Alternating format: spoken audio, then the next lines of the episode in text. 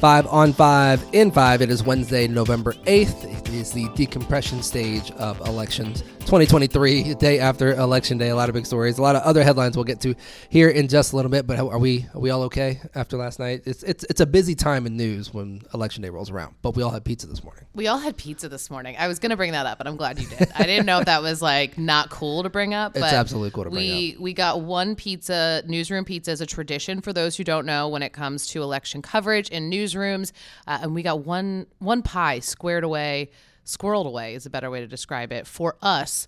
Uh, in the morning show, so it was refrigerated. It hadn't been sitting out for hours. No one attacked it, so we were really excited about that. I had three slices at 4 a.m. and I am proud of myself. What a better way to start the day!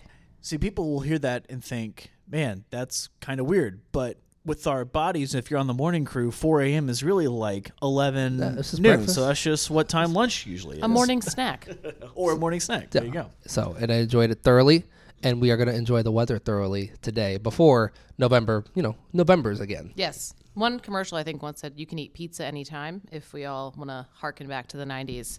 I see no lies there. Anyway, let's talk about the forecast. Another insanely nice day. Uh, 70, mid 70s, I'm going to go with. I'm not going to give a number because we could hit near record breaking warm temperatures for today, which is crazy to think about on November 8th. Um, so excited about that. Rain starts to move in, but not until tonight. So closer to like 10 o'clock. Hopefully, I am praying that I will be asleep by 10 o'clock tonight. Uh, when that rain starts to move through, that brings in the cold front. So then we're back to, to normal. So back into the the 50s, the cold overnights. Don't get caught off guard, especially if you're just a person who looks at the highs and the lows on an app. Uh, if you see 68 high tomorrow, yeah, that's at like two o'clock in the morning. So that's one of the mornings where the heat uh, is still overnight and then it starts to drop as the day goes on. So don't get caught in the cold without the proper attire. But that's all coming from meteorologist Randi Rico. Tomorrow is a morning. Make sure you're tuning in to listen to her because she can explain how those temperatures all shake out.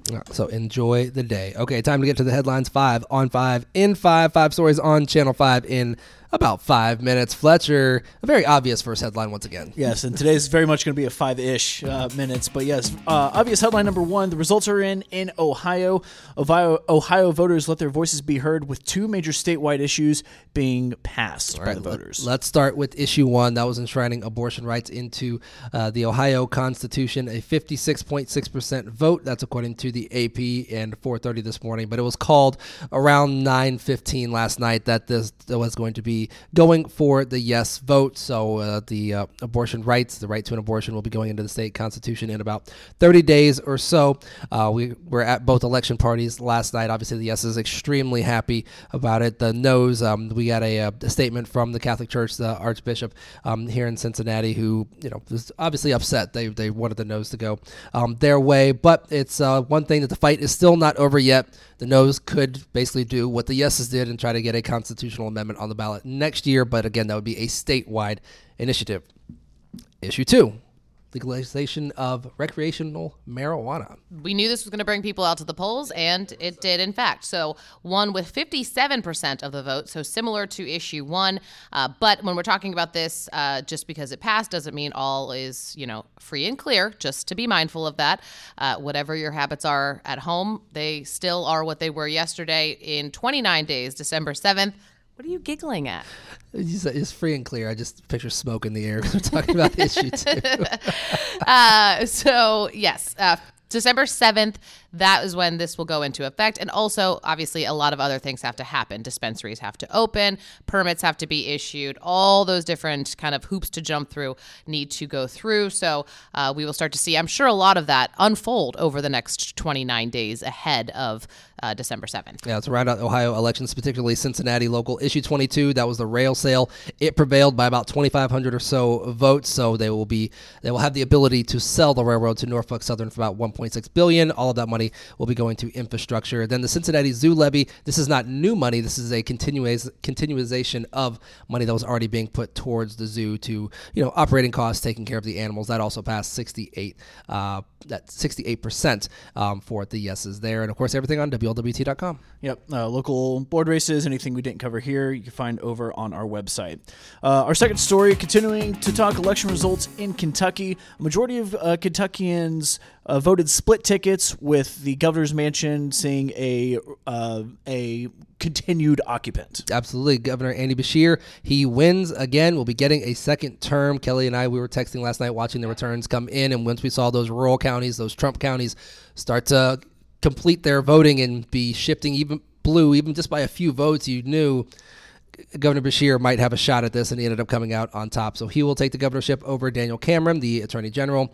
Uh, down the ticket, though, the Attorney General will go uh, to Russell Coleman, and the Secretary of State will be Michael Adams once again. So uh, it's one of those things where Kentucky is still very much red, but they still will have a Democratic governor. Yeah, largely, you know, when you're looking at the state elections, Governor Beshear was the only Democrat to win. Everyone else mostly went to the Republican candidate. Um, but it was interesting to see how that kind of came down to the end of them tallying votes. I mean, you know, you, you watched it kind of tick back and forth and you saw those votes coming in. Um, but I think Governor Beshear winning reelection, we're supposed to hear from him today about his future for his second term. In non election news, our third story uh, six days after a deadly shooting in the West End, police are still searching for who is responsible for killing 11 year old Dominic Davis and injuring five others.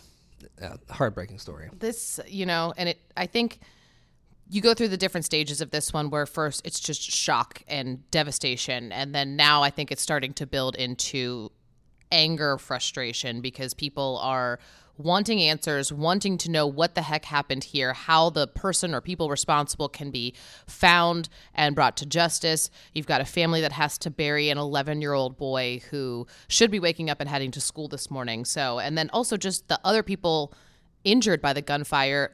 A group of people outside on a Saturday night should not have to worry about a drive by shooting like this.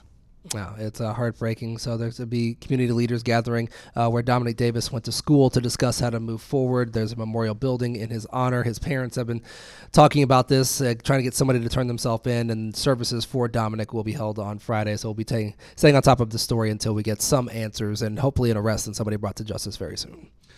Our fourth story uh, this morning. Uh, yesterday, Hamilton County officials provided new details uh, after a dismembered body was found in North Fairmount uh, Sunday morning. This is a very uh, disturbing story. Um, they're saying that this woman died recently, and they have no identifying tattoos or birthmarks, piercings, yeah. anything like that. Uh, found in the woods of North Fairmount, just uh, off of, I believe, Beechmont, or not too far from Beechmont. Um, but Friday, that they were found. This woman was found. They're saying the only known details right now a woman who's black, about five feet tall, in her late 20s to early 30s. They're saying potentially uh, she may have either been pregnant at one time or had a child. Um, and as the county coroner was saying, you know someone someone knows who this person is. Someone is missing a daughter. Someone is missing a friend or hasn't heard from someone. Um, so they are asking anyone with information to call crime stoppers 513-352-3040 this is going to be a, one of those that truly if you saw anything something you know seemed off that you passed by in north fairmount over the weekend and, and you're just curious of if it matters call them. I'm sure they will take any tip they can get another story that we will, uh, if as soon as we get any information on, we will update you on our website as well. And finally, rounding us out uh, to the pitch, a uh, bit of an interesting story developing that we're still getting bits and pieces of. FC Cincinnati's center back Matt Miazga is reportedly at the center of controversy after he allegedly confronted match officials after Saturday's win in their dressing rooms. Uh, a statement put out by the officiating union said that a player from the match, they did not specify which team or which player on their post on X, uh, but went to the dressing room, had to be removed by stadium security. However, in the hours after that report came, or in the hours after that post came out, multiple reports, including ESPN and The Athletic, say not only was that player Matt Miazga, but uh, that it was him leaving the scene with an FCC staffer, not with stadium uh, security that reportedly uh, was having to pull him away. Uh, so, still a lot to be uh, cleared up there. MLS has a statement.